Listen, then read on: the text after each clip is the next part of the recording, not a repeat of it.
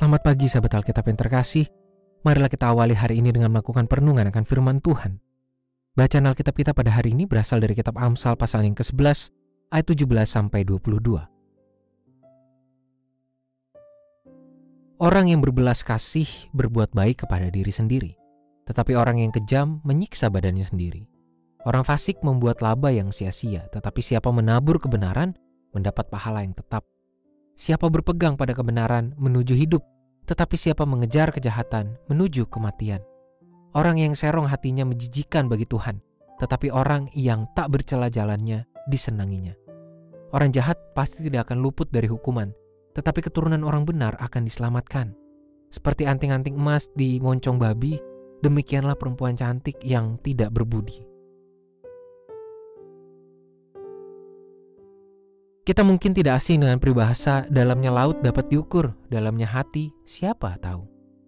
Untuk menggambarkan kemustahilan mengetahui isi hati seseorang. Ada kalanya seseorang berkata baik-baik saja, padahal sedang memendam luka dan dendam. Ada juga orang yang berusaha memalsukan isi hatinya agar terkesan baik di hadapan publik, padahal memiliki niatan buruk terhadap sesamanya. Itulah mengapa isi hati manusia hanya diketahui oleh pribadi yang bersangkutan dan oleh Tuhan. Penyair Amsal dalam teks yang kita baca pada hari ini pun menampilkan perihal kualitas hati yang sangat berarti di hadapan Tuhan. Bahkan seseorang dengan hati yang serong dalam artian menjauhi setiap nilai-nilai kebenaran firman Tuhan merupakan sesuatu yang keji di hadapannya. Oleh sebab itu, menjaga kualitas hati merupakan suatu tindakan wajib untuk dipenuhi oleh seluruh umat Tuhan – Menjaga kualitas hati yang tulus dan murni di hadapan Tuhan pun membawa dampak yang sangat positif bagi setiap orang yang mengusahakannya. Karena hati yang baik membawa kesegaran bagi tubuh dan jiwa. Sedangkan setiap orang dengan hati yang serong sesungguhnya sedang membawa penyakit untuk tubuh dan jiwanya sendiri.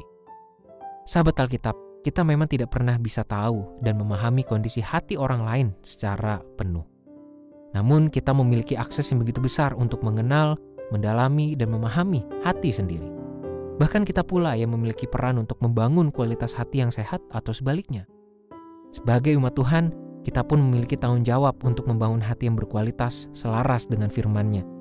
Kita perlu memberikan fokus yang besar pada kondisi hati dan menyediakan ruang yang besar untuk diisi dengan nilai-nilai kebenaran firman Tuhan. Marilah kita berdoa. Tuhan mampukanlah kami untuk menilik hati kami sendiri, memahami hati kami, dan membangun kualitas yang selaras dengan firman-Mu.